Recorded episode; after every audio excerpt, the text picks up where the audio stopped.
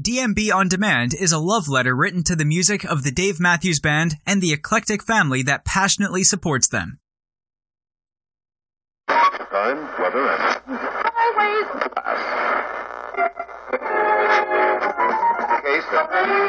case.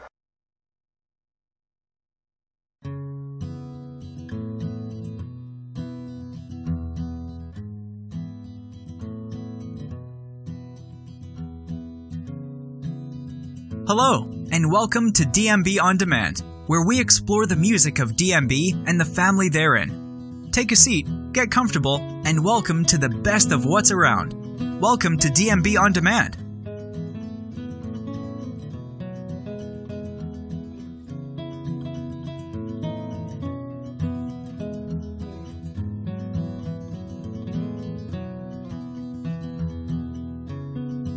Before we get to the interview, we'll take a moment to discuss some DMB history and news.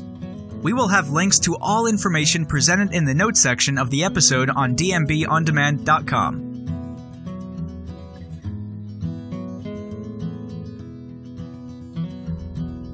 Hey friends, Bridget again. We're here with another episode of DMB History. This time we're going back to 2007 and 2008. In early 2007, Dave Matthews and Tim Reynolds played a series of European and US dates, including an evening at New York City's Radio City Music Hall, which was released as a CD and DVD later that year, entering the Billboard 200 at number 3. Live Trax Volume 8, a 2004 DMB show from Alpine Valley, was released in February. Dave Matthews Band played its first shows of 2007 at the MGM Grand Garden Arena in Las Vegas, Nevada in March. Both concerts were subsequently released as the 4 CD Live Trax Volume 9. The first Live Trax release of a show outside the US, May 25, 2007, Pavilion Atlantico in Lisbon, Portugal, marked the 10th volume in the series. After European and Australian dates, Dave Matthews Band launched an extensive US summer tour that culminated with two nights at the legendary Hollywood Bowl. The tour had included the band's third park concert benefiting Atlanta's Piedmont Park, where DMB performed for 50,000 fans and were joined by the Allman Brothers Band. The concert was released as a CD and DVD later that year.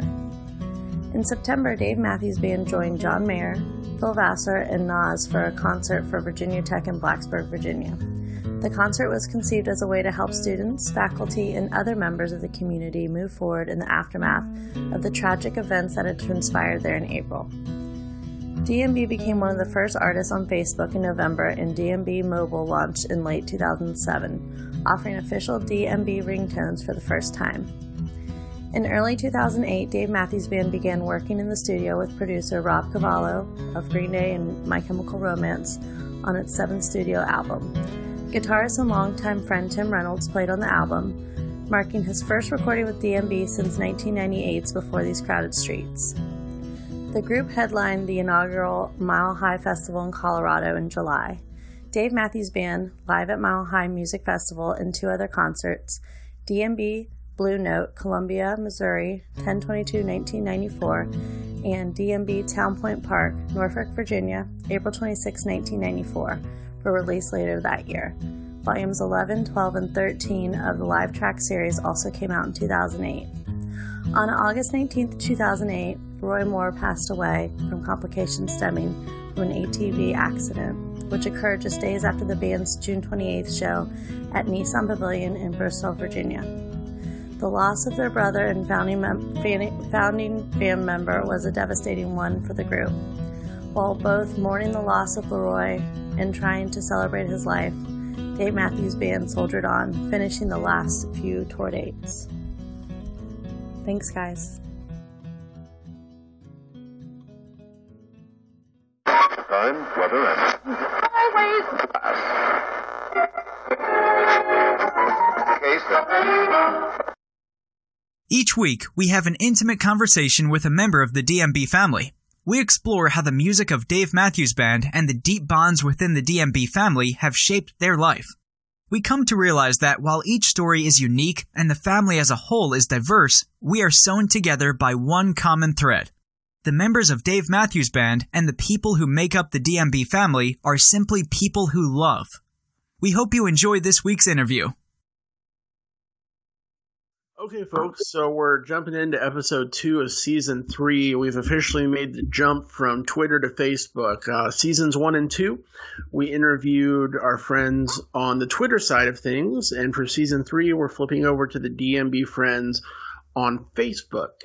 Um, Pamela is our guest today. She's actually um, the creator of DMB Fans International. It's a, a, great group with daily postings and daily interactions about the band uh, without any sort of drama or elitism or any of the negative aspects that might have infiltrated other bigger groups just aren't there. So it's refreshing. Uh, we did some design work for Pamela for her uh, Facebook banner and a couple uh, daily posts, and it's just been a, a, really a real delight to be a part of. So I'm pretty excited to have her on here today. Uh, we've spoken once on the phone prior to this, and it was a very natural conversation. So I'm I'm thinking this is going to be one of the better interviews for for season three for sure. So let's jump right in. Um, Pam, tell them a little bit about yourself, maybe what you do, um, your interests, your hobbies, just kind of round yourself out as a person for us. Thanks, Drew. Really appreciate the opportunity to be on your wonderful podcast. Um, yes, a little bit about me. So I was born and raised in Seattle, Washington. Been a music lover my whole life. And my other interests are travel, wine, books, literature, gosh, archaeology, uh, technology, uh, just to name a few. Um, I am one of six kids, kind of a large family, and so I've been uh, busy with family and and other pursuits over the last year or so with the pandemic, just trying to stay happy and positive. Uh, but what I do for a living is I am an executive assistant for Microsoft. I work with Xbox gaming studio heads, and um, that is wrapping up. And now I'm turning my attention to travel. I'm just opened a travel agency effective yesterday, as a matter of fact. Uh, but I'm still working actively as an, an, executive assistant as well while my business gets off the ground. So lots on my plate, but I couldn't be happier. It's kind of strangely enough the best part of this year has been working with you and getting um, the Dave Matthews Band Fans International uh, Facebook group really taking it to a whole nother level has, has been really exciting and, and a real labor of love. So I really am excited about what the future holds. I am busy and I wouldn't have it any other way.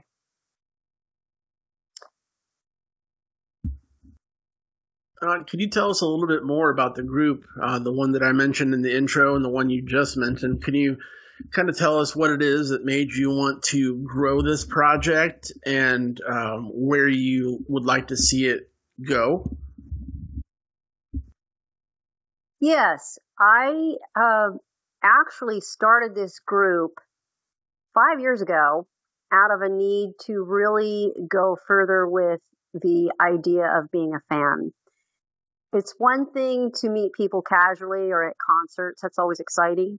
But I thought it would be really great to bring people together in a forum such as Facebook so that people have the opportunity to meet each other, to really discuss what that music means to them, how it's impacted their lives, and the stories that keep coming in from all over the world. It's just amazing how far and wide the Dave Matthews Band has reached globally and some pretty deep roots he has now in the Seattle area, I'm happy to say. So it means just that much more to me on a personal note. Um, I didn't have to create it. That's true. There's, there's other Facebook groups out there that support the band, but the difference between them and my group is that mine reaches internationally, but it also touches on the music itself, like how it appeals to people from a lyrical point and what the meaning is behind each of these songs. It's one thing to be a listener, it's another to be an aficionado where you really dig into the lyrics and the stories behind the songs and dig into these guys' lives and see what they're all about, like really what makes them tick. and and that's why I am so excited about my group because uh, people are catching on, people are coming in, and and really starting to uh, share these stories and really get to know the band on a deeper level. Yeah, it sounds like you and I both had the same sense of um, maybe curiosity, um, where, okay, so for example, you talk about how the music hits us all um, individually yet collectively. When I went to my first concert, uh, DMB concert, which wasn't until 2019 at the Gorge, um, I remember just being taken up and away. Like the energy was unlike anything I'd ever heard before. And I was looking at the sea of people and thinking like there there's something that brought them here. They didn't just randomly come to a DMB show. That music had to have impacted them somehow to get them here tonight. And I, I felt this overwhelming desire to learn as many stories as possible. Um, so after the concert, that's when I started kind of drumming up ideas for the podcast, and in, in a similar fashion, um, getting to know what the music means to people. And it's hard to pinpoint what I'm trying to say here, but the best I can come up with is it's an amazing experience to sit back and listen to these stories and find out how differently the music has impacted us. But at the same time, there's this commonality to it. Um, I, and I, I haven't experienced anything like it where it affects people much in the same way for the same reasons, but it's completely an individual uh, journey between the person and the music. Uh, if you're lucky, you get to share that with a few people. And uh, so I, I, completely understand what you mean when you're talking about the curiosity behind how the music has impacted people. That's that's why we're here um, doing this is that same curiosity. So I, I, get it. I absolutely get it. Um, we're going to start off with arguably the hardest questions, not because they touch on any content that's uh, deep or or scary sometimes, but because it's hard to limit things. It's not in our nature to want to limit things down, especially when it comes to music that you love. But um, with that said, the first question on topic that I have from you is what is your favorite DMB song and why is that particular song your favorite? Now, if you don't have an all time, if it's too hard to break that down, then I would also be okay with you just talking about what's your current favorite and why is it your favorite. So either way you want to go with it, it's up to you. Uh, what's your favorite song and, and why? Mm.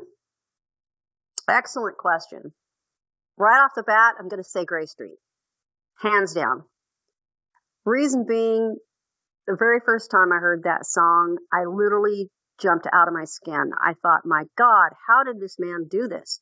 How did he get into my soul and pluck out of my head exactly, and I mean word for word, exactly how I have felt my entire life? It literally brought me to tears the first time I heard it.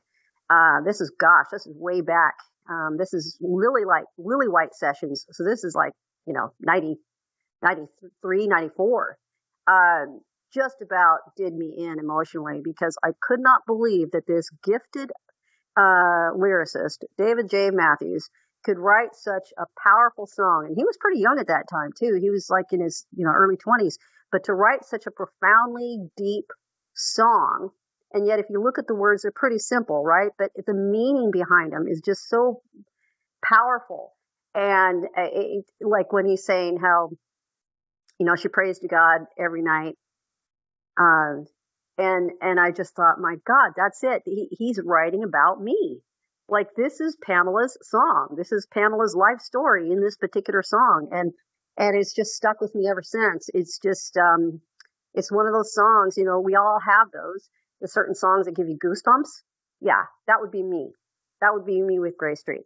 Um, as for a second favorite, gosh, it's hard really to pull it out of thin air, but I would say number 41. Uh, 41 is very special to me too because he's talking about the joy and exuberance of life. Um, again, the words really speak to my soul in a way that few other songs do. But yeah, Grey Street is it. Boy, that, that gets me every time. And I think just to go on your point, Drew, about the commonality, I think what we all feel is this almost spiritual pull toward this music because the lyrics are universally appealing, but they do drill down into people's souls differently.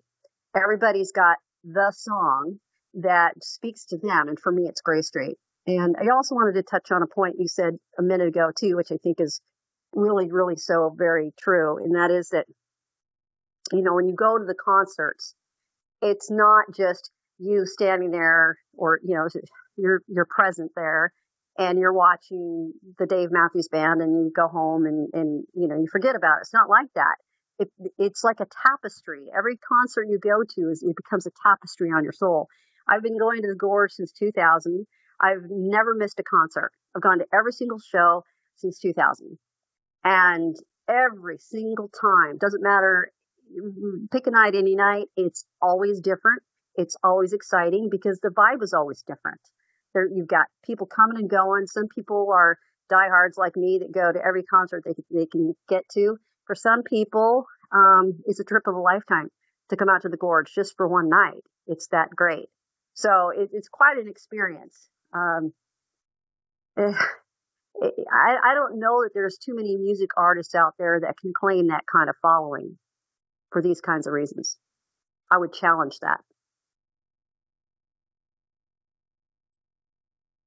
Yeah, you'd be hard pressed to find another band that has this sort of element, this magic that we're talking about. I mean, I have other bands that I'm really into, and I'm involved with their community online, like uh, Shakey Graves, Lumineers, uh, Josh Ritter, a lot of Americana stuff, modern Americana stuff. And while their fan base is rich and um, when I say rich, I don't mean monetarily, uh, but their fan base is, is rich and it's full of life, and the music itself, the lyrics are great, but it's just not the same on any element, whether it be the magic at a live show or how deep the community runs.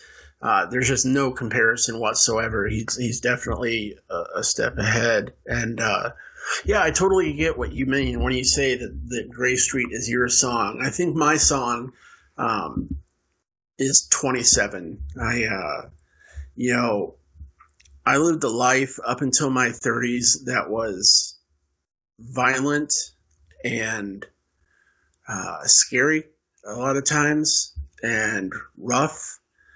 And I thought that was how life was. And um, there was a lot of internal conflict up until my 30s. Two things finally happened. First, I got married, and there was something more to make my decisions on than just myself. Um, and two, I, I sought some help and got diagnosed with bipolar type 2. It's the lesser of the two, but it's still an issue I struggle with. And before I had any of this help or before I got married, I, I lived with this conflict day in and day out. And I remember the first time I heard number 27 it stopped me dead in my tracks. I, I was walking, I was going to a bus stop, and it came on, and I had never heard it before, and it, it stopped me in my tracks, literally. And here's this story about conflict. I'm sick of war, like I'm sick of peace. I'm sick of sound, like I'm sick of silence. Pure conflict. And then the chorus hits, and he's headed home. Now, home to him was the arms of a woman, but everybody's home is different. And um, it taught me before I got my help that uh, it was okay to be conflicted. It was it was all right. It was natural, as long as I was on my road home when I felt the conflict. It took a little while for me to find my road home, and just like in the song, for me, it was the arms of a woman, and uh, to know that song is to know me, um, both before and after um, my changes in life. So I, I completely get when you say Grey Street is your song. Um, in turn, mine is 27. Question for you about Grey Street. Imagine you're talking to somebody who's never heard of DMB, let alone Grey Street, and you had to describe the song to them. How would you describe that song to somebody who had no sense of what it was about up front? Hmm. Yeah, I would say it's about a girl or a young woman who is really trying to reconcile reality with where she wants to be in life. Because when he said, for example, when he says she feels like kicking out all the windows and setting fire to this life, she would change everything um, using colors bold and bright, but the colors mixed to gray. So it's it's this angst that she's feeling that everything she sees around her is gray. It's all bleak. It looks bleak, or it looks like it, it's blank, bleak or blank, however, whichever way you look at it. But she wants to break out of that, and she's not sure how to do it, and she's so overcome with grief, and and she's soul searching for a way out of her situation, and because uh, the lyrics say, you know, she prays to God most every night. And though she swears he doesn't listen, listen, there's a hope in her he might. So she's, she's praying. She's going on the little bit of faith she has left that, that things will get better. Things will turn her way. Um, but she's got to fight for it. That's why he also says she feels like kicking out all the windows. So that's kind of what it's about in a quick synopsis. And, and it's so me because uh, it will. most of my friends know me to be very optimistic, very straightforward, logical, persevering, hardworking, outgoing person. And I am all those things. But what they don't know is behind the scenes that I identify very strongly with that song and, and several other Dave Matthews Band songs because it's, it's, for me, it's not about the surface of the song. It's about the, the deeper meaning, the lyrics, and me trying to understand what he's really trying to say.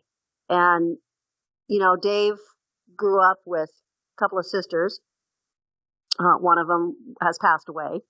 And so family is very important to him. And if you look at the lyrical content of pretty much every song he's ever written, in some way or another, it touches the fabric of um, the family it touches the fabric of community and really the world at large. And uh, once again, how many artists can do that? But to take a song like Grey Street, or in your case, number 27, and identify it to the point where you, I mean, connect with it, I should say, connect with it to the point where you just know that song has touched you in a way that no other song ever has or ever will. To me, that's extraordinary. And that shows the vision and the uncanny intuitiveness of Dave Matthews to be able to write songs like that that are going to go on for generations that will mean something to someone somewhere in the world for maybe the similar reasons. You just never know.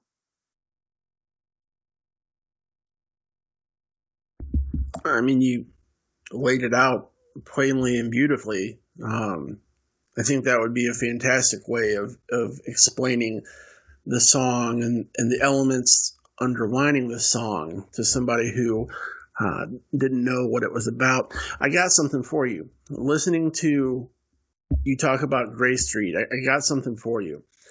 What I'd like you to do tonight, tomorrow, whenever, is put on your favorite version of Grey Street. And right after it, play Deed is Done. Um, I've always considered Deed is Done as sort of like if Grey Street was a letter to somebody about what you described, the PS on that letter would be Deed is Done. I mean, there's this, it's, it's a person who's speaking to the same God that was referenced in Grey Street. And he's talking to God about this girl whose yellow turned, cheeks are swollen, soul is burned, but the girl is gone and the deed is done and it must be wrong. Um, and then he he talks about his his prayer. My prayer's not heard. Could it be your deaf, deaf to mortal word? It's interesting because to me, when you take the spiritual element out of Grey Street and you listen to it for what it is, and then you listen to Deed is Done next, I can't think of any two songs that balance each other out than those two. Um, so, whenever you get time, listen to your favorite version of Grey Street and then listen to any version of Deed is Done. And I think you'll see it. Like I said, if Grey Street's the letter, then Deed, Deed is Done is the postscript. Um, and it, it really fills in a lot of the blanks um, as far as the lyrics go. It's always been really curious and interesting to me when I listen to the same. So give that a shot. I think you'll I think you'll find some I think it'll fill in the gaps a little bit to listen to both songs almost as one single song. So um, moving on, we're going to stick with your favorites. Um, again, if you don't have an all time favorite, that's fine. If you just want to tell us what your current favorite is, but what's your favorite DMB lyric and why is that lyric so near and dear to you? Oh, that's that's a great one. That's a great question. I have to think about that for a second, but I, wow. I I think I would have to say, oh gosh, um, you yes, know, it's not e- it's not easy. it, I, I have to think about it for just a second, but what's coming to my mind is um,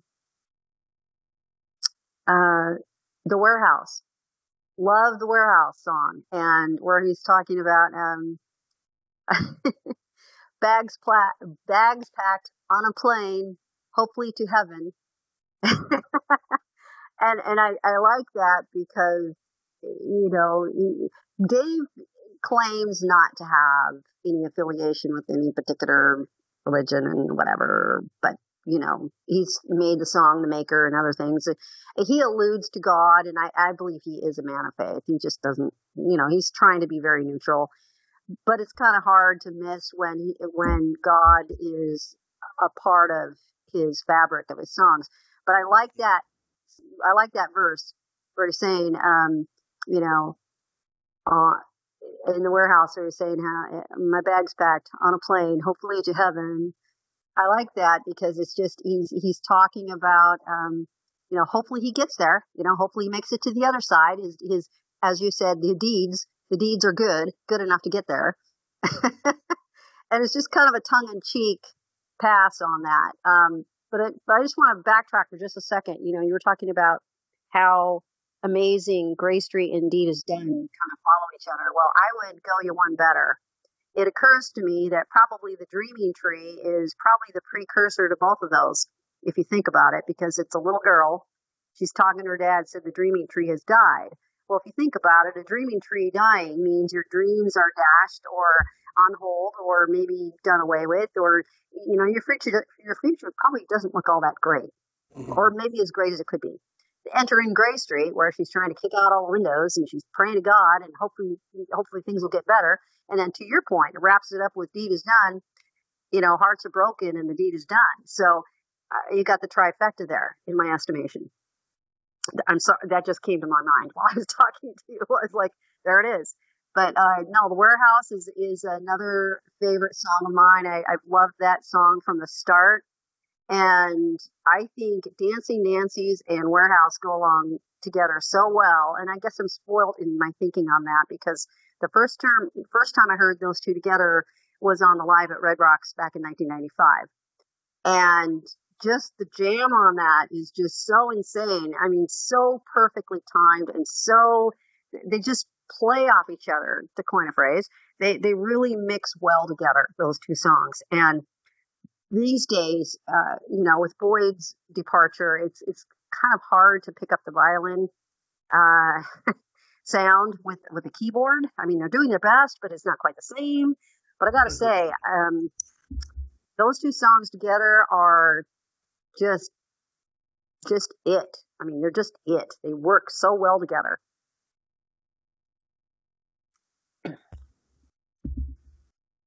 Yeah, to stick on this the topic of uh, religion in the music or or God, whatever you want to phrase it. Warehouse has been one of my favorite songs ever since I first heard it. Warehouse was the first song, so when I first got into the band, I had trouble understanding how he sang, so I had to look up lyrics. Uh, Warehouse was the first song that I ever understood his style or his cadence of singing, and I was able to listen to that song and get the meaning of it without having to look up lyrics. And that was really a, a page turner for me. But um, there's an element there, again, of God or spirituality, whatever you want to call it, that I always found just gobsmacking. Here is this guy in this warehouse and all these things are wrong and it's scaring him and he wants to have a change. He wants to get out of the warehouse. And then all of a sudden the warehouse starts shaking and lifting from the ground and the warehouse gets him right up to the face of God. And when he gets to the face of God, he doesn't do what you think somebody might do when they're talking to God. He kind of grabs God up by the collar and makes him look down at what's been going on. The exact lyrics so that's our blood down there, and it seems poured from the hands of angels, your angels, yes. but trickle yes. into the ground, leave the warehouse bare and empty. Yes. And my heart's number beats still echo in this empty room, and fear wells in me. Nothing seems good enough to defend, so I'm going away. I mean, here here is a guy who's talking to God, and and instead of having questions or being humble, he wants some answers. There's blood down there, and it's poured from your angels. You know, and if if you can't defend any of this, then I'm going away, and I'm going to choose the warehouse. And man, just somebody claiming that accountability through song, and then end the song with going back down to humanity, going choosing to go back down to the bloody warehouse and stay there instead of staying up with God. I just it blows my mind. And so it's just another one of those songs where like you said he doesn't claim a religion, but there is always an undertone of some sort of faith, uh, God, spirituality. It's it's just there and it can't, it can't be argued. So I'm I guess is a long way of saying that I completely understand when you're talking about Grey Street Warehouse, Deed is Done, all these songs that have that element.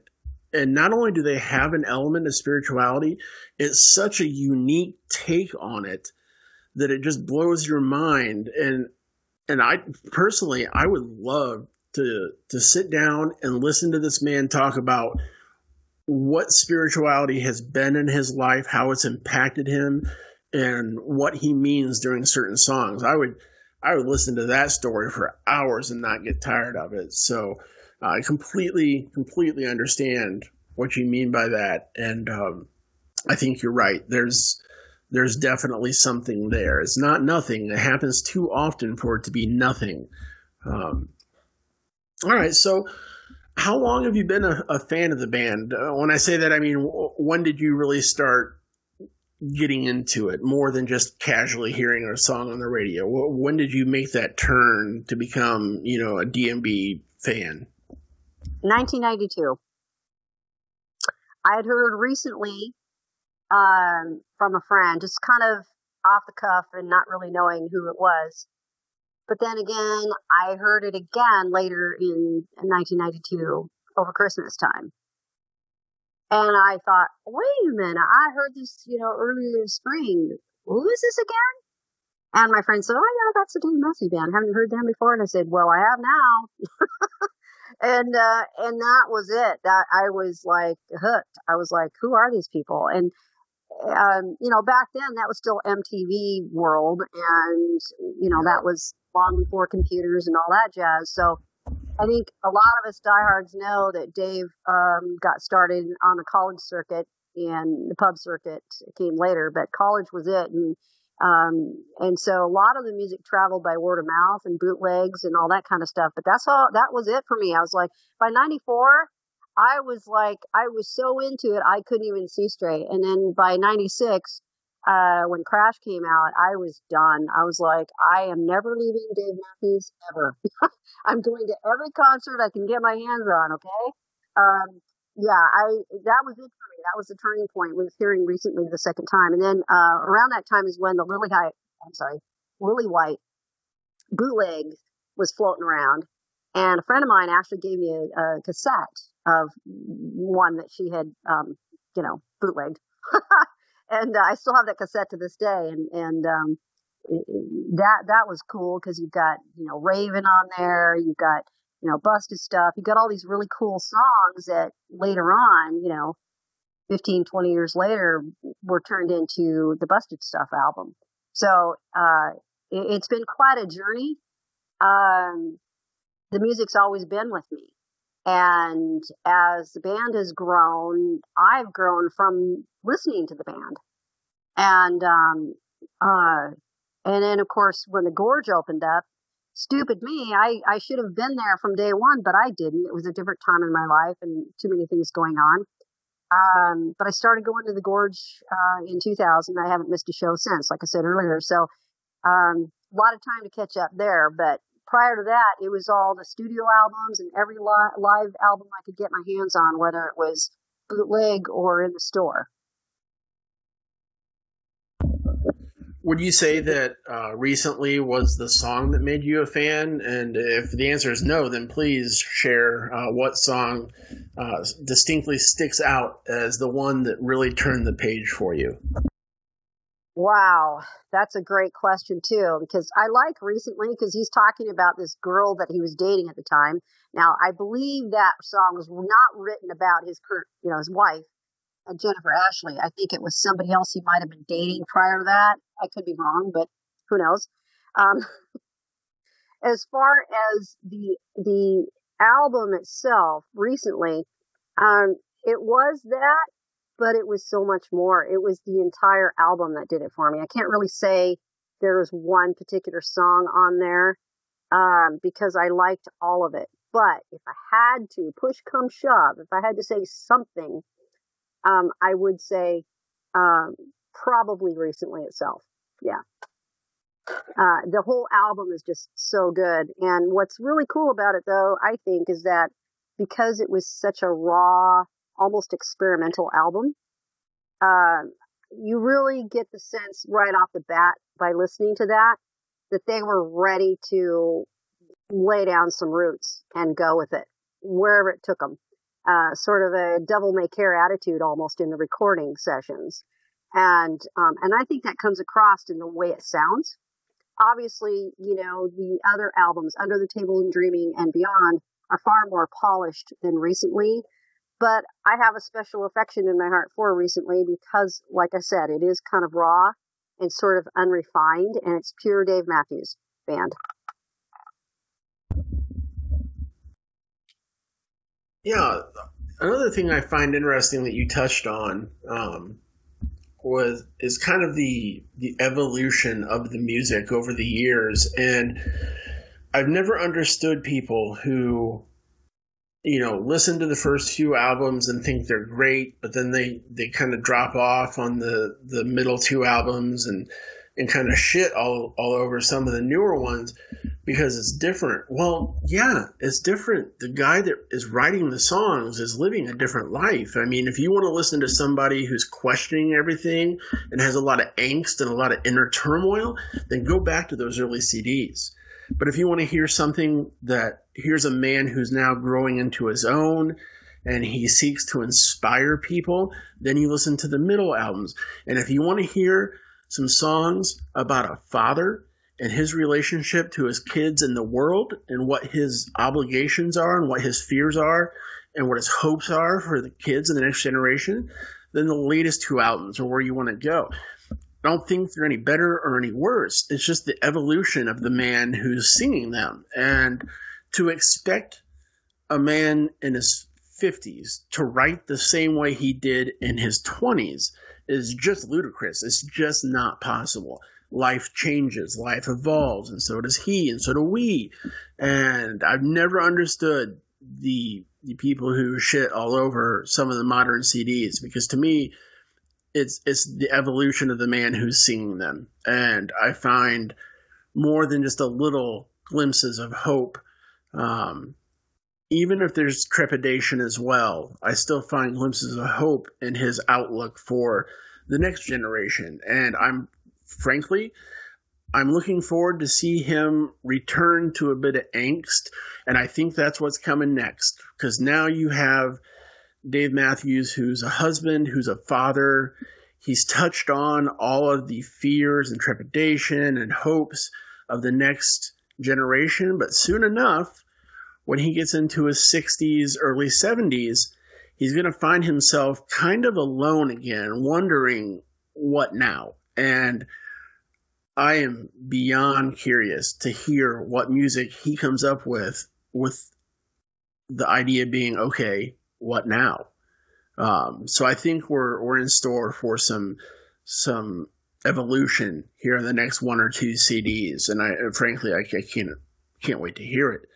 Um, not that I wish angst for the guy. I'm not saying that. I'm just saying that as you age, it's going to be coming like a Mack train.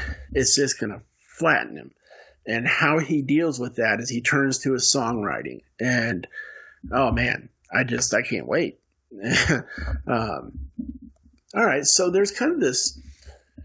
I don't want to say evolution or hierarchy, but that's for the lack of a better term, let's call it evolution. Um, inside of a, a DMB fan. So first you get turned on to the music, then you go to your first live show, then you start to understand that there is a thing called the DMB family, and then after that, very few people take the next step, but you do, I do, and I'm not saying we're better than anybody by any means, but we take the next step of trying to help care for that DMB family and help it grow to what it, it can be through our work. Um, my question is what happened that turned you into that turned you from somebody who just likes listening to the music to realizing holy shit there is a whole community of people here that have similar feelings in their heart and I can connect with them. What really got you involved in the DMB family to begin with? I was at a I was at the Gorge. Uh, first of all, it's a great question because not everybody connects. A lot of people check out. It's just for them. It's music and it's you know come and go. And, oh, that was great. Whatever. And I've got friends I've taken to the shows, and they're like, "Oh wow, thanks for a great weekend. Never, never heard heard from them again. Ask them to go again. No, no, no, that, that that's okay. I had a good time. But thanks anyway.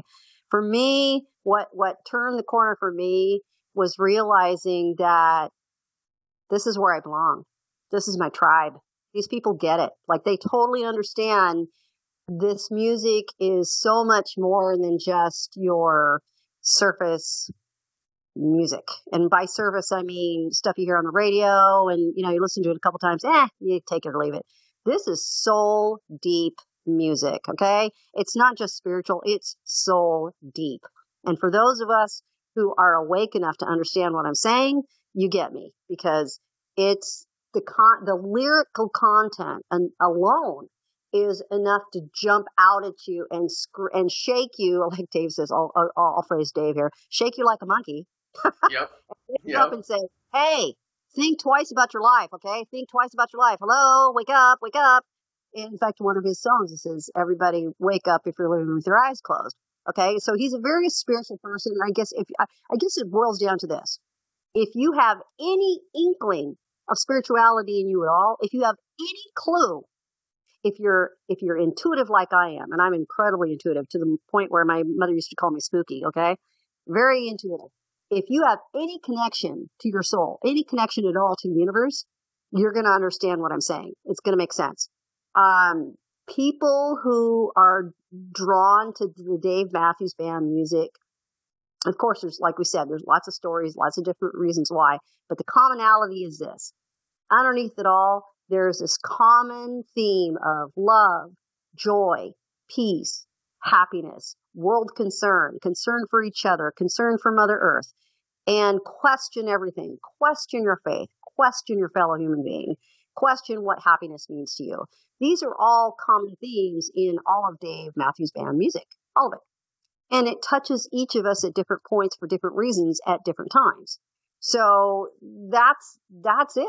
And for me, I, I can't pinpoint to one particular moment in time per se, but this one time I was at, like I started to say, I was at the concert and it was 2004 and I was going through a very serious health challenge, uh, which I still wrestle with today.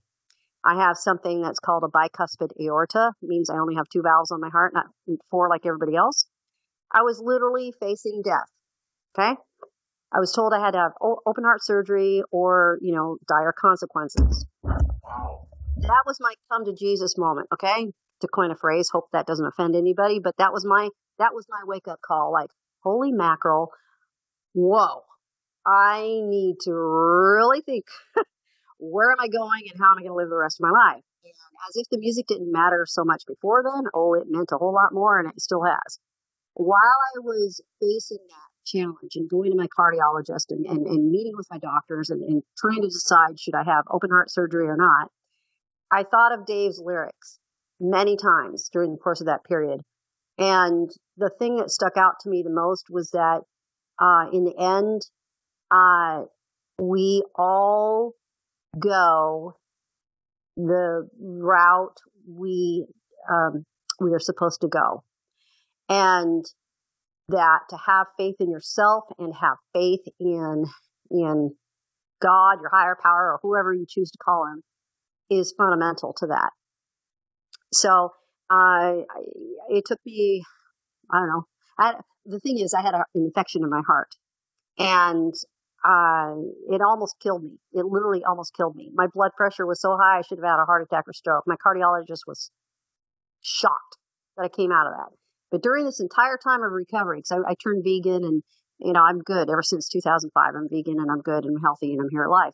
But anyways, throughout this entire journey, the, the Dave Matthews Band music has been my crutch. It's been my savior. It's been my go-to. It's been the thing that has made me find my joy again, find my peace, find my community, find my tribe, and the people that understand where I'm coming from. We all have similar stories. It doesn't matter if it's a health challenge or life challenge or just trying to seek your place in the world. That's the common theme in, in almost every Dave Matthews Band fan I've ever run across. Everybody's got a story to tell. Every single one of us. But yeah, 2004 was it for me. That was that was the the the the, the thing that that um, changed everything. That was a game changer, big time. And um, I just want to touch on something real quick though.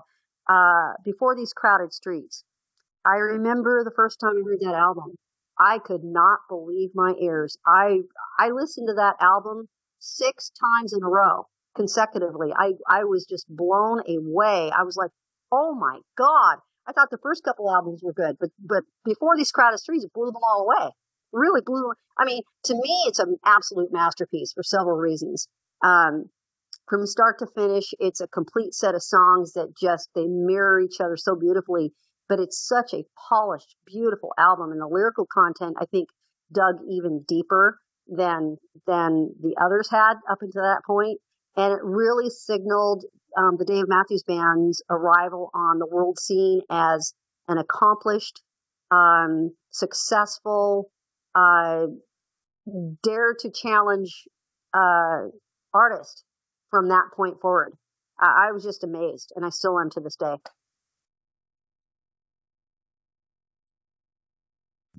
So you touched on spirituality again, and as we're talking, my mind starts reeling and and going back to all these songs that I've heard, like even uh, He, the the song. I mean, it's about Christ being tempted by a modern day devil in the desert. I mean, there's there's all these songs. What I'd like to do, I think, is have you back on, uh, maybe later in season three or season four. I've long talked about wanting to just sit down and talk about the songs with somebody and or with a couple people and uh, what I think would be a really neat episode is for both of us to do our homework, jot down our notes about the spirituality in the songs, and and pick out you know six or seven songs that are are blatant about it, and just talk about what those songs mean to us personally on a spiritual. I think that would be an interesting topic to kind of explore and flesh out. Um, so maybe we can do that later in season three. I think uh, just from our conversation here today, we keep referring back to it, and it's enough of a referral to make me think that there's something worth exploring there uh, for sure. But um, all right, if you could pick one song uh, for every human being on the earth to listen to one time, what song would you give everybody the gift of, and, and why would you want them to hear that particular song among, among all the others? Wow, that's a great question. Um, one song, huh? Oh my goodness. Yep. so many that are would be appropriate, but I think if I had to pick just one, only one, oh my goodness. Um, Jeez. I'm, you know, I'm going to say pig. I'm going to go with pig. Uh, because he's talking about the magic of life itself and the reverence he has for it. But I love his lyric where he says, um, you know, what point could there be traveling head down, wondering what will become of me? Um, you know, and he's talking about the, the, the, um, the beauty of the moment and really living your life because you just never know what's going to happen next. And just a side note about that story, uh, about that song. There's a story goes, and he tells it himself that uh, how that song came to be was years and years ago. He actually saw an actual live pig being burned alive. And it horrified him so much that he wrote the lyrics to Pig. Um, and what's interesting too is there there's an early version of pig where it you know he he literally says don't burn the pig. Yeah. but then he translates it to don't burn the day away to make it more how shall I say listener friendly. But yeah. but but the pig don't burn the pig is really symbolic of you know don't burn yourself don't burn your life away don't waste what you have because you are magic you are special you're unique and you're loved and you're important and that's the underlying you know message he's trying to get across is don't burn the day away you've got this beautiful 24 hours of life every day don't waste it and so I would say that would be the one I would gift everybody with because boy, if you can't get if you can't get behind a message like that, you're doomed. I mean, seriously, that, that's such a beautiful message to put to people that you know, don't burn your life away. Make them make it count. Make every day count. So, to repeat what I just said off air, is that Pig uh, happens to be one of my favorite songs, and it's, it's a Carpe Diem song. You know, is it not enough? This blessed sip of life, is it not enough? It's a Carpe Diem song. Don't burn the day. Um, but one of my favorite, I love real simple lyrics, short, effective, and they, they hit me right in the heart and one of those is from Pig, and the lyric is so short that if you didn't stop to think about it, you might just pass it on by. And it's love. What more is there?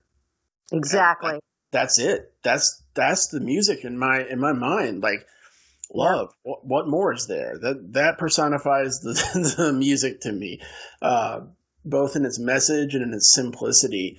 Um, yeah, it's it's it's a really good, really good song. It's a great pick for letting the whole world hear a song once because if you can reach everybody on the planet Earth and give them one message, a carpe diem message is definitely the way to go. Uh, nobody's picked that on on the, the the podcast so far, so that was a real interesting perspective and one that I can sign on for, you know, all day long. So with the podcast, one thing that I've found is that when I hear about people's stories and we go to the drastic spectrum, so in other words, the worst moment of their life and the best moment of their life, um, there's there's commonality there. So for the worst moment in your life, yes, it was a shitstorm. Um, yes, it was hard to get through, but here is the song that saw me through. And then, you know, three weeks later, I interview another guest who has a completely different story. But then the song comes in and it's the same kind of thread holding it all together. And that just frankly captivates the hell out of me, uh, finding out our commonalities. So, with that being said, we're going to talk about life on the spectrum um, in both the negative and positive. We're going to start with the negative. So, what I'd like you to do, think about a time in your life that stands out as being a negative or scary or whatever the case may be. And tell us a little bit about that and what, what you were going through. And then what song either impacted you in the moment while going through that, or if that isn't applicable, then what song do you listen to now that makes you think back to that time and give it some some context? Um, I think that's about as good as I can ask the question. It's a difficult question to ask. Yeah, no, I appreciate that, Drew. Um, fortunately for me, I've had a lot of time to reflect on these things, so I can put it in context. But yet, if I think about it, oh my gosh, I'm right there again. Um, I think one of the, I don't know, scary is the right word. Maybe it is. Um, I'm going to say it was when I got my divorce um, which was finalized in 2011. I really had no idea what was going to happen after that. I, it was the first time I, to coin another Dave song, I became the captain of my own ship. Okay. It was the first time I really stood on my own two feet all alone in this world and really trying to navigate the troubled waters of what was and where I go. And so captain really spoke to me because when he's saying, I am the captain of this ship, it really, it really made me stop and think about it and really meditate on what that means to be the captain of my own ship. And that did see me through because I realized that, you know, he said that uh, something to the effect of "You be a ship, you be a ship on on on the waters." And I thought to myself, well, gosh darn it, I can and I will. And I just love, to me, that song was very soothing to me. And it made me realize how small I am in the universe. Like we all have our troubles. We all have issues going on.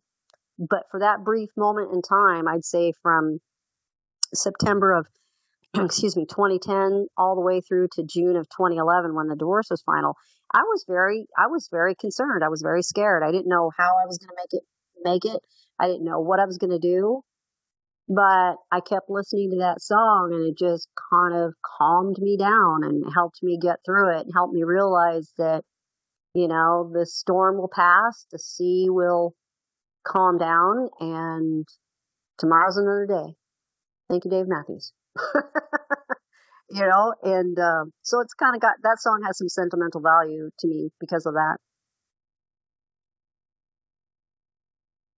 Okay, uh, let's talk about the other end of the spectrum. Maybe you can pick out a moment in your life that was a real high note moment. Um, and again, tell me in that moment, was there a song that impacted the story, or is there a song that when you look back, you think, okay, this gives us some context. Um, so the other side of the spectrum, the best moment in your life that you uh, can think of, and the music that affected it. Wow. Well, I have two best high moments, but I'll pick the most recent one when I bought my house a year ago. I did so on my own terms. In in you know, I made I had made the decision uh, to do this, after much prodding from other friends who thought I was crazy and oh, you shouldn't rent. You should, you know, should, you love to travel, so you, you should just go rent a place. You'll not, you'll you'll never be be able to keep it keep up with the house. And I thought, no, they don't understand my backstory. If they understood my backstory, they'd understand how important it is to have roots. Anyways, against all odds, I mean, I had a lot of work to do to get here, to get to this place, to be able to buy a house in the first place. But then, but then again, to be able to buy it on my own without any help from anybody. I mean, I borrowed no money from anyone. I was working at Microsoft, so I made good money and I did it. And that was sort of my uh, aha moment. Like, wow, anything's possible. And the song that got me through it was Two Step. You know, uh, I don't know why, except for, you know, when, when he's talking about we climb on two by two, um, I thought of all the people that have helped me along the way to get here, you know, cause nobody, nobody really journeys all alone. I mean, we think we do, but in the end, we really don't because somewhere along the way, somebody always helps us in some way. And hence that's why two step hit me because, you know, when he says we, we climb on two by two, to be sure life is, is sweet for certain, but, oh, we go? Hold on a second. I'm getting it all garbled up in my head. You know what I mean? The lyrics. Anyways, they come out at me and I just go, yeah, that's it. That's it. Two step. And, uh, uh, I just have so much appreciation for all the people that have helped me get here. Uh, you know, I'm really proud of proud of my house. I'm proud of the fact that I did it and I, I got past all the obstacles that were standing in my way. So yeah, that song that song hit me real hard. Not to keep circling back to the same topic over and over again, but Two Step to me is another one of those songs that uh, is spiritual in nature. When you when you listen to it next, um, listen to it in the context of Noah being on the ark with his wife and singing to his wife about his fears of what's going down and uh, what his hopes are. And the first time I heard the song, that is it's the picture that was painted in my mind that Noah was singing the song to his wife on the ark as the flood started, and it was mixed with this hope and these assurances, but also these real big dreads that you know all we're doing is to continue things we cannot change. Like there's a lot of conflict in that song and in that story behind it. Um, but yeah, yeah, two step is another one for me that's that's spiritual in nature. Um, and it's interesting to, to listen to it again and think about Noah and what he's seeing to his wife, his hopes, his dreams, his fears. Uh, it kind of blows me away. Um, well, right. I think what got me was where he says, you know, like we all do, um, might uh, might last a thousand years or more if not for this. Our flesh and blood, you know, it ties you you and me right up, tie me down, and celebrate we will, because life is short for sweet, but sweet for certain. We climb on two by two to make sure these days continue, things we cannot change, and that's and that's so I think the thing is, you know, celebrate while you're here. Celebrate while you have something to celebrate. And I'm, in this case, it was me celebrating myself, celebrating the fact that I accomplished a, a serious goal, something that I wanted to pursue and I made it happen.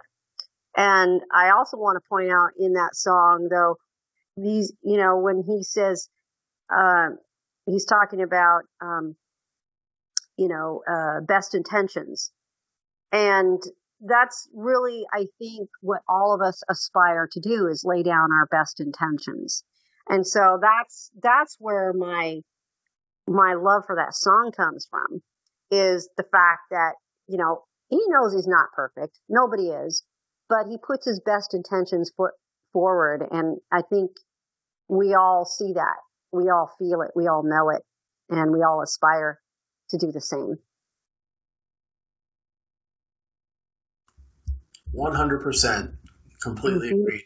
Um, so, without going into too much detail, we have some surprises coming at the end of season three and maybe the beginning of season four down the road. Um, we're actually going to be able to sit down and talk to at least one or two of the band members.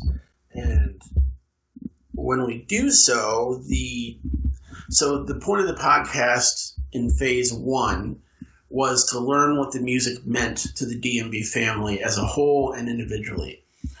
Phase two, what I want to do is to be able to sit down with some of the band members and find out what the DMB family has meant to them over the years and to hear some of their stories like what's the craziest thing you've seen a fan do at your show what what's something that you see at a show that really pushes you to the next level when you're jamming out the, these sorts of questions what does the DMB family mean to you um, what impact has it had I say all that to say that before um, before anybody signs on they're listening to the podcast at least a couple episodes.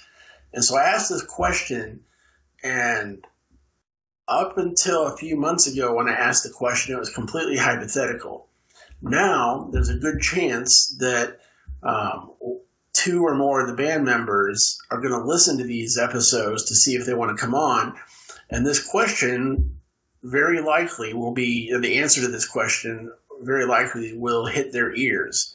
So there's a little bit more weight to it now. And the question is if you could sit down with the entire band for just a few minutes, uh, what would you tell them? Wow. Um, what I would tell, wow. Oh, you're going to choke me up here. Um, first of all, I would say thank you a thousand times thank you for enlightening me, enriching my life, for making me a better person, for giving me such beautiful, thoughtful music to listen to. Um, beyond that, I would I would ask them uh, what what drives them to keep making the music Hello? Can you hear me? Sorry, I don't know if you can hear yeah, me. Yeah, no, you're, you're good. I can hear you. Okay. Uh, I would ask them to, you know, to to tell me what what drives them to keep to keep going, what inspires them, and I would also say, if they only knew my dedication Oh my gosh. Um, I'll give you one example. I'll give them one example that they can chew on for a minute. Uh, I was back in, let's see, this is 2016 at the Gorge. And I was going down to one of the merch tents and I tripped and fell and I pulled my ligaments in my left foot. And to the point where the emergency tent guys wanted to take me to the hospital. My foot was oh, completely wow. swollen. It, I ri- I literally ripped all the tendons. I couldn't even walk. And they wanted to take me to the hospital. I said, "You're not. I'm not going anywhere. I came to see Dave Matthews for the weekend." They're like, "You've got to go to the hospital." I'm like, "I don't care." I said, "You don't understand. Do you even have a how much I love this band? No, you don't. So leave me alone. Give me a bottle of wine. I'm gonna be okay." And my girlfriend was horrified slash laughing, like, "Oh my god, I can't believe you're doing this." But I they wrapped me up in a bandage, and the guys put me out uh, into my uh, seat, and I stayed there. And I was in a hell of a lot of pain, but you know what? I didn't care because I love this band so much. I just want them to know this is the this is the kind of dedication we're talking about. Okay, I was in so much agony and so much pain. Um, I drank a whole bottle and a half of wine, and I'm a little woman. I'm four four eleven and 110 pounds, dripping wet. But I um, I had it wrapped up, got through the night. It was awesome. Second night, uh, well, let me backtrack. So we got back to the tent and it was horrible. I was like, oh my God, you know, the wine had worn off. And I was just like, oh my God, how am I going to get through this? The next day, now this is, this is funny. You got to add this in. This is hilarious. My friend that was staying with me, she MacGyvered some crutches. she took a couple of tree branches and fashioned me a couple of oh, crutches. Oh, that's great. was able to hobble around and get up and get my tea and get my breakfast and we kind of lounged around for a while and then we went out to the, because we were there all weekend, right? So that was Friday night and Saturday Saturday night we went back to the gorge and she um, got one of the guys to bring me down to the seats in the uh, golf cart because I had reserved seats for Friday and Saturday night. And so they got us down there, and the guys in the EMT tent were just rolling their eyes like, "Oh my God, she's back again." I said, "See, I told you, I'm not going anywhere." And so um, that was pretty great, and they were nice enough to come out and check on me every once in a while, make sure my foot was elevated, and and I had ice on my foot and stuff like that. So so kudos to them, they were great. The third night, um, my foot was by this time it was alarmingly in a lot of pain, but I didn't care. We we had lawn seats, and so um, we just kind of hobbled our way down. You know, they took us back down. They saw they saw us coming, and they took us by a golf cart back down to our lawn seats. And um, so yeah, I just want them to know that else would have given up the ghost and gone to the hospital, but not me. I stayed all freaking bloody weekend. Are you kidding me? I've been a warehouse member since um oh, I think it's 2001, I think it is. Um, and if I'd have known about the warehouse, I would have signed up earlier, but I didn't. But anyways, I say all that to say this. I just want them to know that I am a lifelong fan. The music means more than I can ever possibly imagine.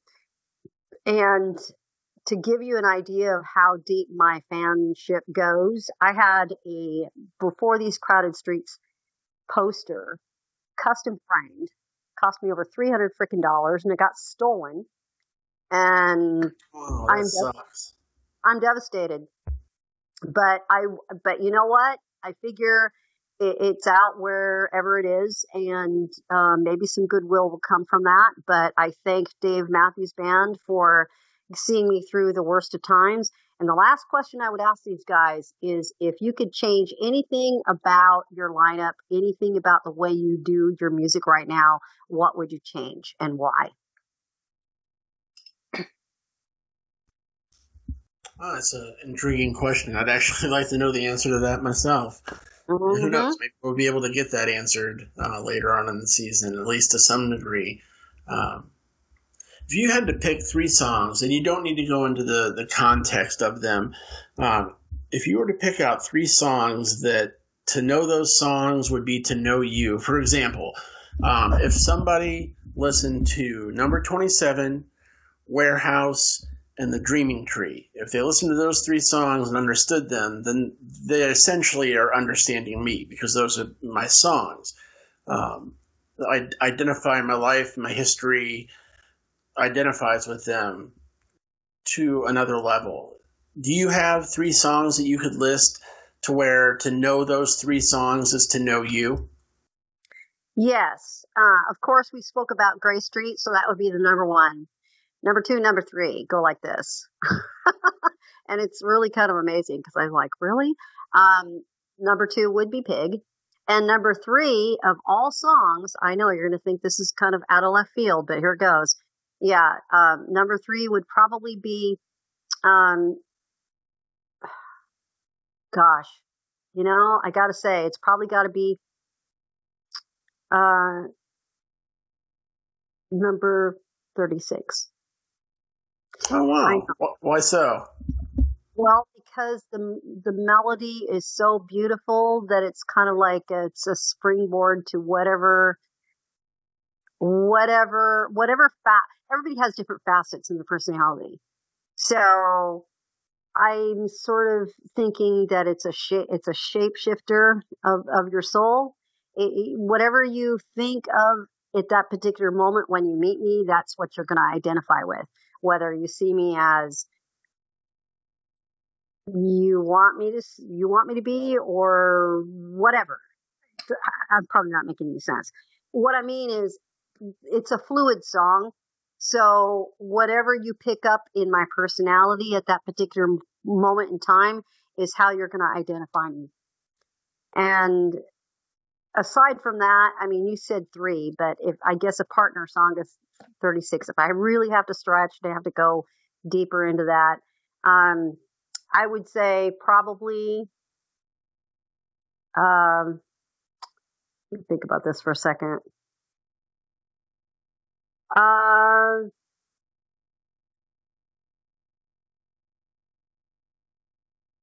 rhyme and reason. Oh wow! Why so? Rhyme and reason. Yeah, because he's talking about logic and he's talking about um, making sense of a crazy world. and I'm a very logical, analytical person by nature, but I'm also a very soft minded, um, sort of empathic person. And so is Dave. Dave's very, um, I think that's what gets all of us. That's why we all love him so much is because he does care about humanity. He really has shown a great compassion for, um, life and for animals and for Mother Earth and for the farm. You know, he, he's very involved heavily in farm aid and, and, and projects like that where it's, it's, let's go out and help the greater good. And I can identify with that. So yeah, that's where it's at. Fair enough. Um, so our last question is kind of a general one, um, and the the answers always vary um, greatly between episode and episode. So, what to you is the overall message that the music is trying to relay? And how do you apply that message into your life personally? Hmm. You know what? That's kind of a complicated question because there's, I think there's several themes going here, but I would say the overall message is love. Period. Um, Dave is very much about um,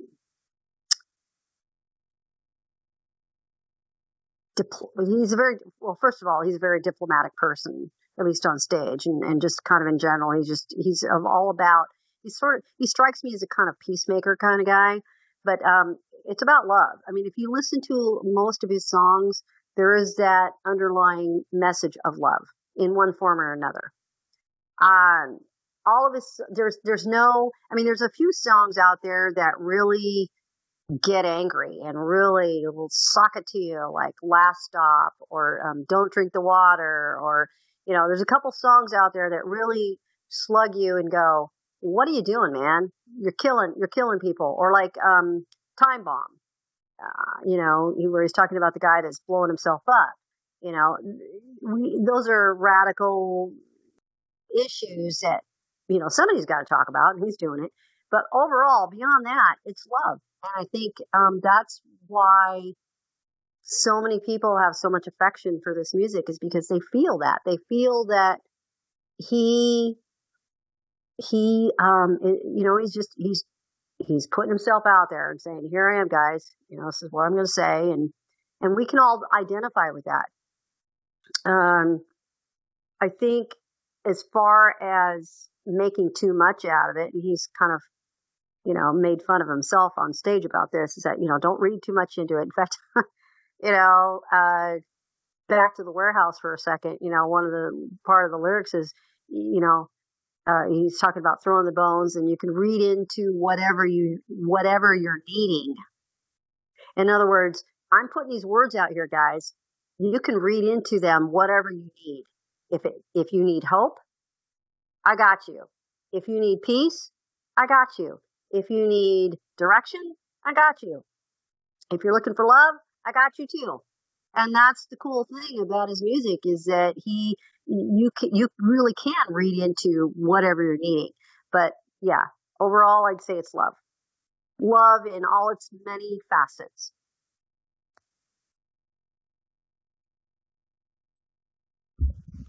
that's as good of an answer as, as any we've had so far. I think you're right on point with it being about love. Um, I think it might go one step further and it illuminates love, but then the question is okay, now what are you going to do with it? Um, a lot of the songs bring up love, but they, they bring it up in such a way where, like Pig is a good example. You know, all right, you have a good life it's it's your problem. Love, what more is there? It's okay, love, but now what are you going to do with the love that you have? Are you going to waste it away and become bitter and angry like Rhyme and Reason? Um, are you going to use it to help others like number 41? Um, it, it's it's all about what we do with the love and, and providing us some channels that we might not have had otherwise. Um, some ways to use our love as a conduit to help other people, to forgive other people, to love. Forgiveness and love, same thing in my opinion. Um, so I, I, think that's a really good. I, love is is very much. I would I, I agree totally. And then maybe afterwards is what are you going to do with that love now that you know it and you see it and you have it? There's some obligation there. Um, right. There absolutely is. So, all right, Pamela, thank you for coming on. It's been a, a great conversation for the folks listening. If you go to DMB on demand slash podcast, or look at the episode notes wherever you stream your podcast, whether it be Spotify, Apple, Google, Stitcher, what have you. Um, you'll have some links and some information. Uh, there'll definitely be links on how to find uh, Pamela's Facebook group, DMB Fans International. There'll be a link to some resources and some um, band related material. So make sure you check out the episode notes uh, for this episode. And I'll be honest, this is one of my favorite episodes we've done so far. Just I wanted to thank you for not feeling confined to a simple question and answer format and expounding on the ideas that you wanted to expand. I, I, I greatly appreciate it. And more than anything else, uh, thank you for coming on. Thank you for sharing your story and your particular perspective on what the music means. I think there's going to be a lot of people who relate to your personal analysis of the music. I, I know I do. So, um, anyway, thank you for coming on. Uh, I've, I've, had a great time sitting down and talking to you. And like I said, just check your episode notes for links to her Facebook group and a few other resources. And that'll wrap it up for this time. So thank you for coming on, Pamela. We really appreciate it. Thank you so much, Drew. It's been my pleasure. I really enjoyed myself. Perfect. And just so you know, before we publish the episode, I'll make sure to get you a a copy of it beforehand so that you can listen to it and make sure that everything's presented how you want it to be presented and, and that you're okay with it. So you won't go into it blind. You'll have a demo of the episode far before it reaches the airwaves. Um, really and then, yeah. yeah. And then uh, I'll have a short form for you to fill out once we're done that just kind of gives you a perspective about the podcast and if you have any suggestions and things like that. So I'll make sure I get that over to you tonight. Um, all right, well that'll do it. Thanks again yeah. for coming on, and uh, yeah, had fun. Uh, just um, I they don't know my last name, so if you could just add my last name in there somewhere, maybe in the liner notes or whatever. But yeah, I, I really appreciated this opportunity to speak with you, Drew. It was really, really great. I, I, I I do look forward to coming on again. I would love, love, love, love, love to come on and talk more in depth. Um, I think it's great. And I really value this because I've been thinking about doing a podcast for my group. And I don't know how, when, where, what that's going to look like, but Facebook is going away with watch parties. So that's why I'm going to host a watch party in the group here in a couple minutes. But um, yeah, I, I think it's great. I think it's fabulous. I really do. So thank you, thank you, thank you. It was my pleasure to be here. Time, weather, and highways.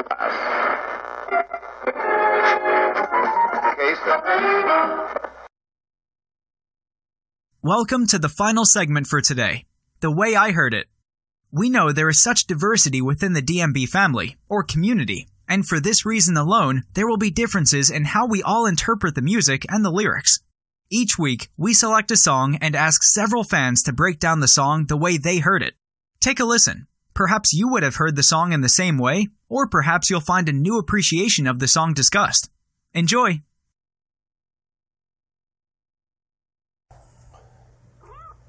Hi, this is Sam. SE Gary 78. And Mary Jane, Janie Gary 2. The uh, song we're going to talk about is "Save Me," and it's for the This way is the heard way it. I heard it. the way I heard it uh, portion of the podcast. So again, we've chosen "Save Me." Okay. So the first part of Save Me is I'm driving through the desert.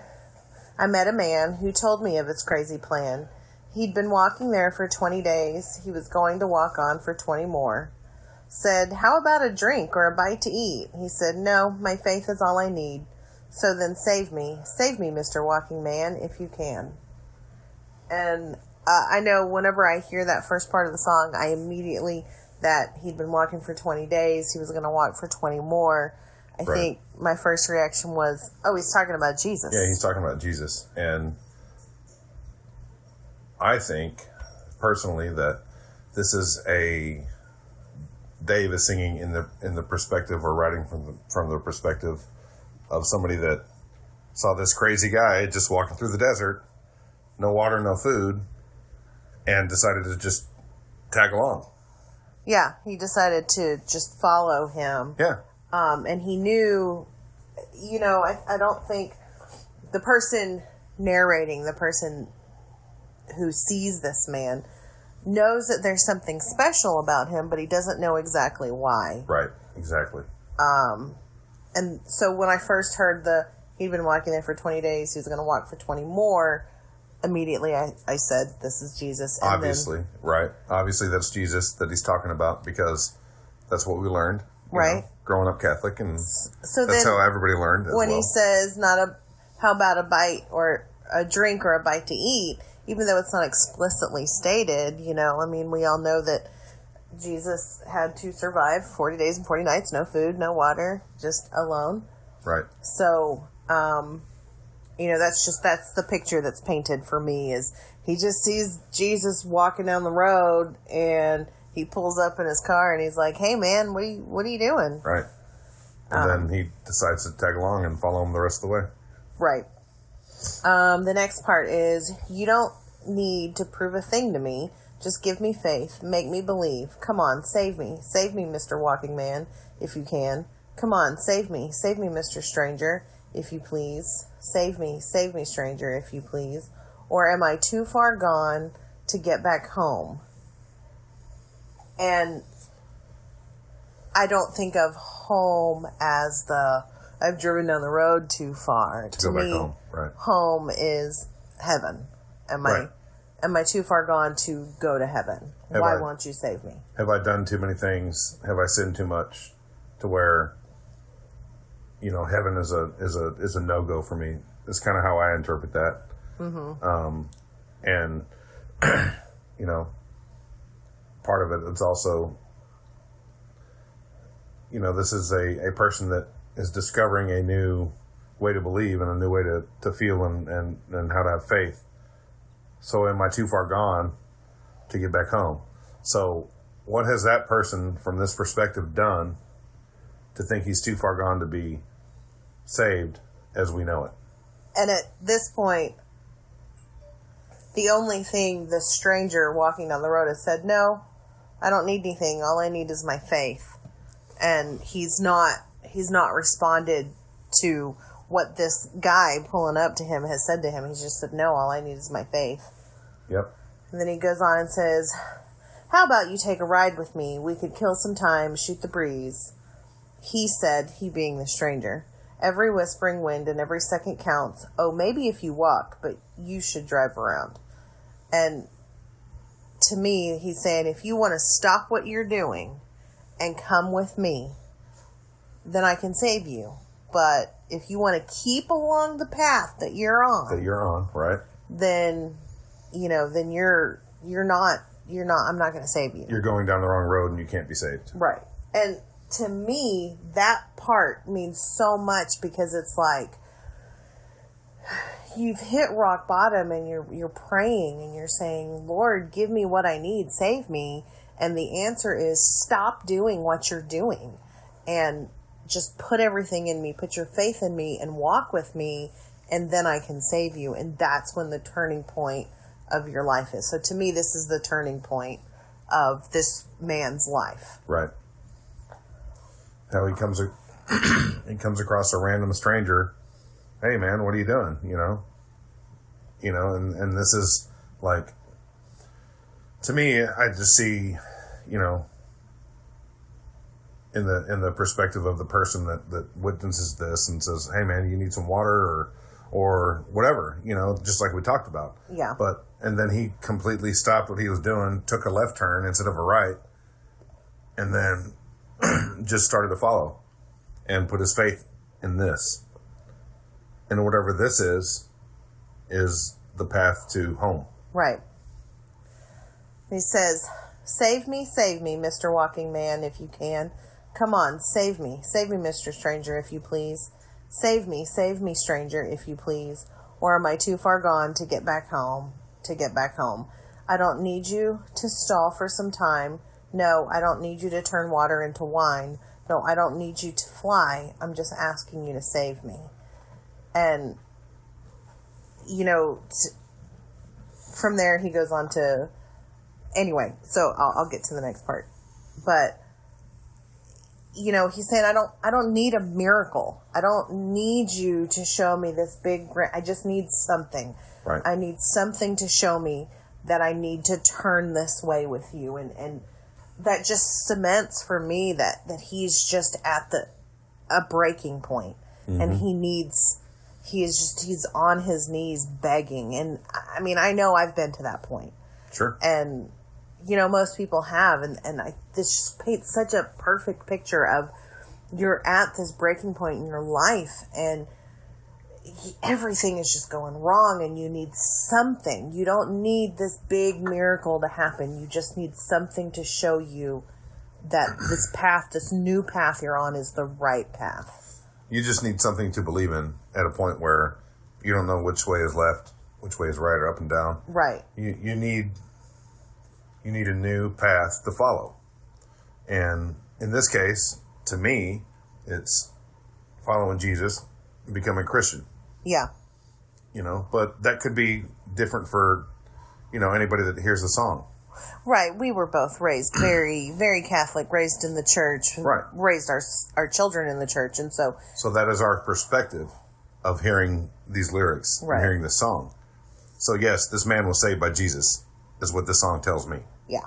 And then he goes on, might try saving yourself. I'm gonna save me. Might try saving yourself. I swear those lips shine. Might try saving yourself. As it the moon, the moon it shines. Might try saving yourself. Why mm. don't you save me? Might try saving yourself. Come on, save me. Might try saving yourself. And and the might try saving yourself part to me is it's like it, that's Jesus saying you have to you have to do this yourself. You I have to do it I for can't do Exactly. it for you. You have to do it. And You have to make the choice to follow this yes. in order to be saved. And then the the moon, the moon it shines. It, it's right there. It's right there in front of him and he knows it's there and he just he can't grasp it.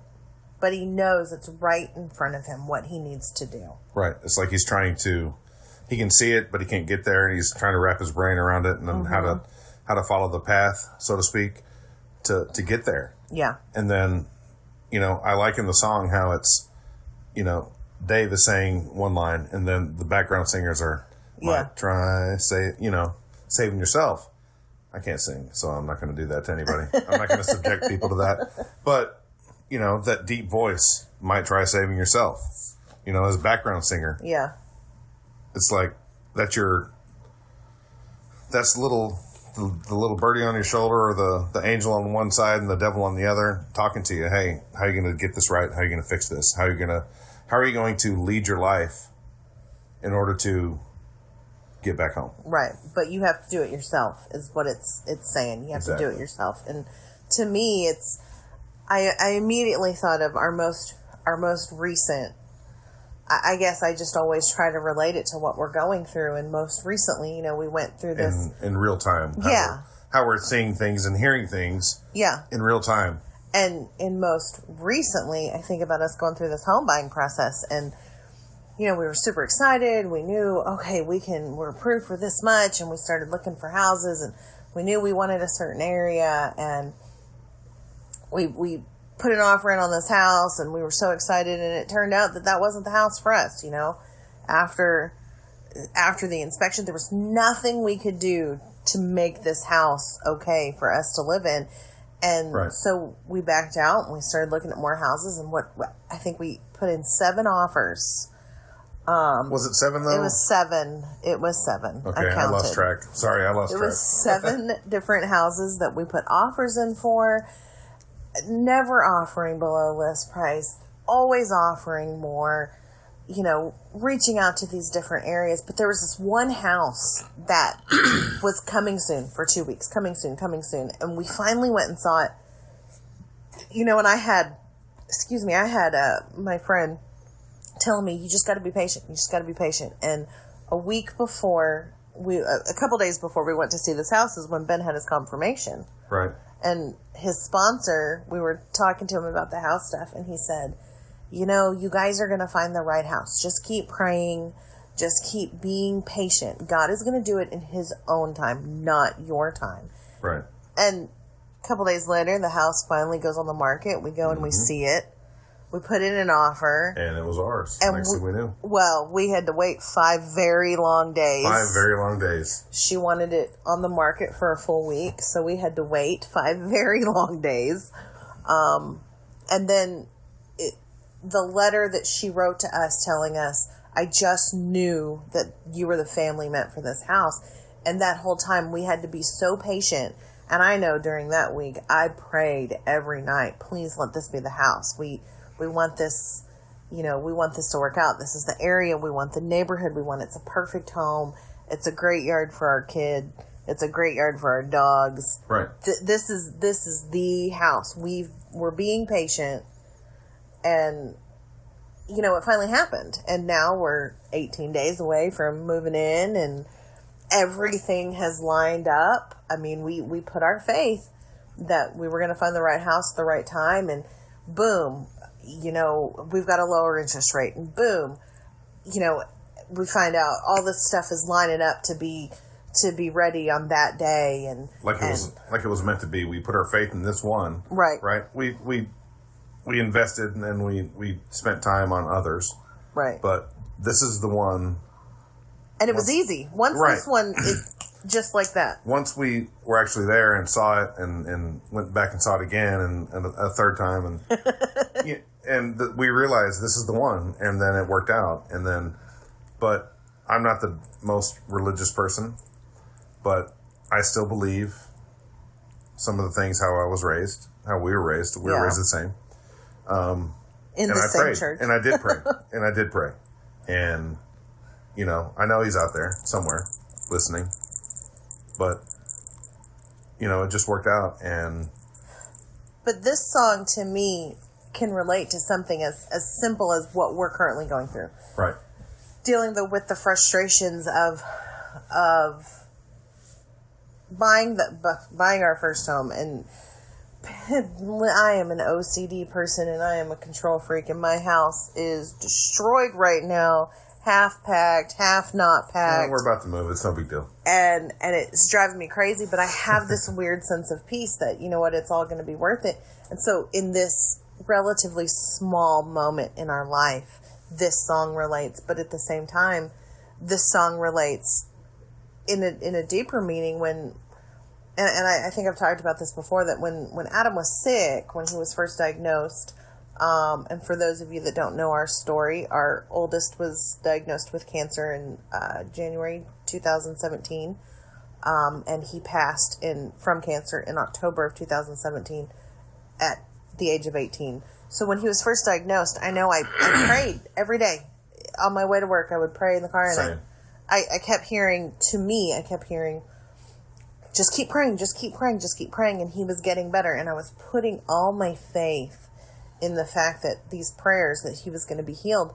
And then there was a shift. And i think that god speaks to people in different ways. And, and you some people actually hear his voice and it's like a conversation like this this is like a conversation but i think other people it's just a feeling and, and to me it's that feeling that sense of calm and so uh, about about halfway through his journey a little more than halfway through his journey what I heard in response to my prayers was very different. It wasn't just keep praying. it was stop wasting time, do something about it. And from that point on, I made a point to, and I told you, I told you, I said, I think he's going to die. And, Yep. We had that. We had that hard conversation, Yep. but and we had that conversation with Benjamin. and we did, and we were we were both kind of on the same page. Like he was getting so much better, and things were looking up, and then all of a sudden he got thinner and sicker, mm-hmm. and and in more the pain. the medicine wasn't working, the the immunotherapy wasn't working. He was in more pain, and he was miserable. Yeah. But Adam, being Adam, he was positive, Yeah. stayed the course. You know, didn't complain too And I- much. I know he I- didn't complain too much. No, I But- I took that stop wasting time as Right. have those meaningful conversations, say what you need to say, and I did. And as hard as it was, I, I pushed myself to make sure that I talked to him every single day.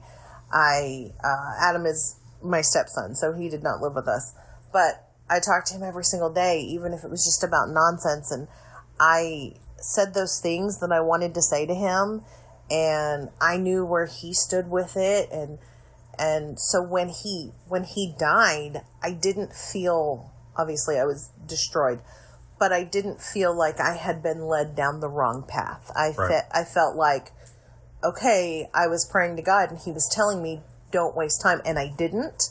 And so, you know, I, I 100% feel like Adam is up in heaven watching over us every day. And I think sometimes when we forget He's there, He knocks crap off our walls Yeah, to I let us know that He's there. Like the calendar, it's always the calendar. Yep. Adam was obsessed with the point. calendar. Yep, he was. and it just randomly falls off at times and I have to stop and go, okay, okay, yeah, I'm not I'm not doing the right thing. So to me this song just encompasses so much. It can be something as small as the frustration of going through buying a house or as big as dealing with the fact that we, we're losing our child. And then, you know, save me is is it's very encompassing as you just said. So to me, save me was like bringing me back to faith and prayer Yeah. when Adam was sick. Mm-hmm. I don't think I ever prayed so much in my life. Yeah. I was an altar either. boy. I was an altar boy. I went to CCD all the time.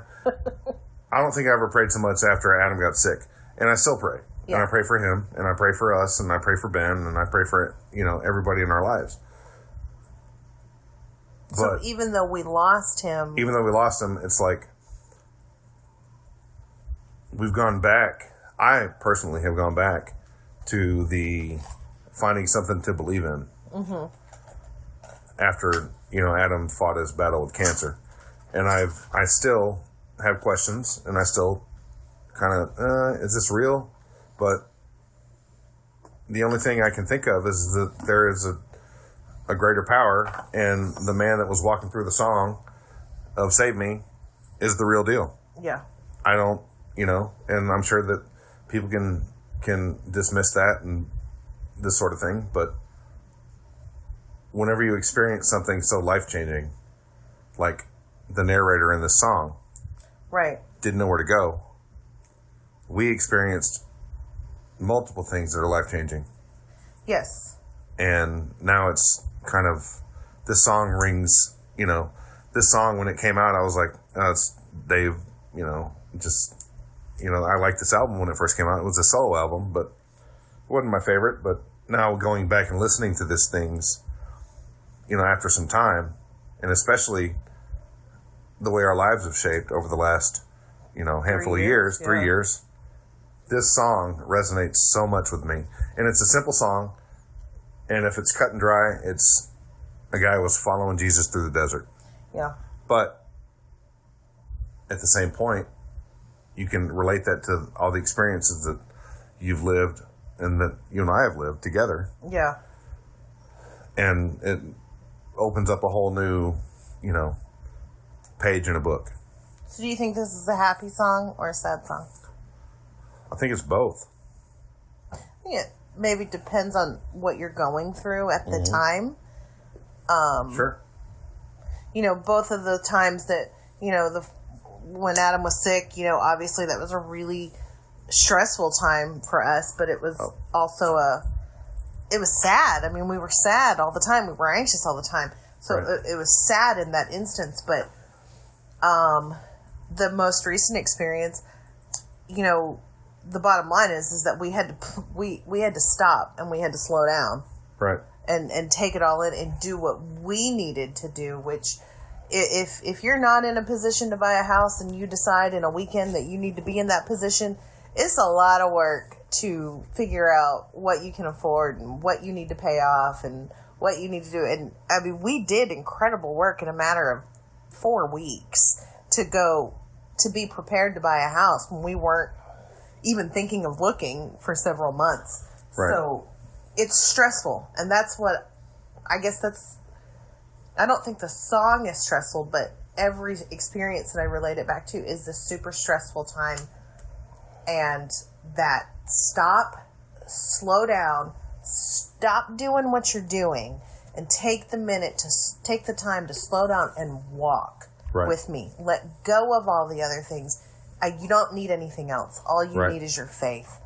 And so it's happy. It's a happy song to me. Yeah. um I can see that, and I, I, part of me agrees with that because what you just said, you know, just even in this conversation, just rings true because we did, you know, come back to faith and and and hope for the best and pray and all that sort of thing, and it's all worked out. yeah i mean we bought a house during covid Knock on wood, it's worked out. Unless there's a, a hiccup here and there, but uh, i don't think there's going to be a hiccup i think we're pretty anyway. good there better not be a hiccup i just ordered our furniture today yeah, yeah, we probably shouldn't jinx it. Well, um, that's our rambling thoughts of what Save Me means to us. Yeah, if you've listened to this, I'm I'm sorry for rambling, and my wife likes to ramble too, so Yeah, I guess that's why we've been married for so long.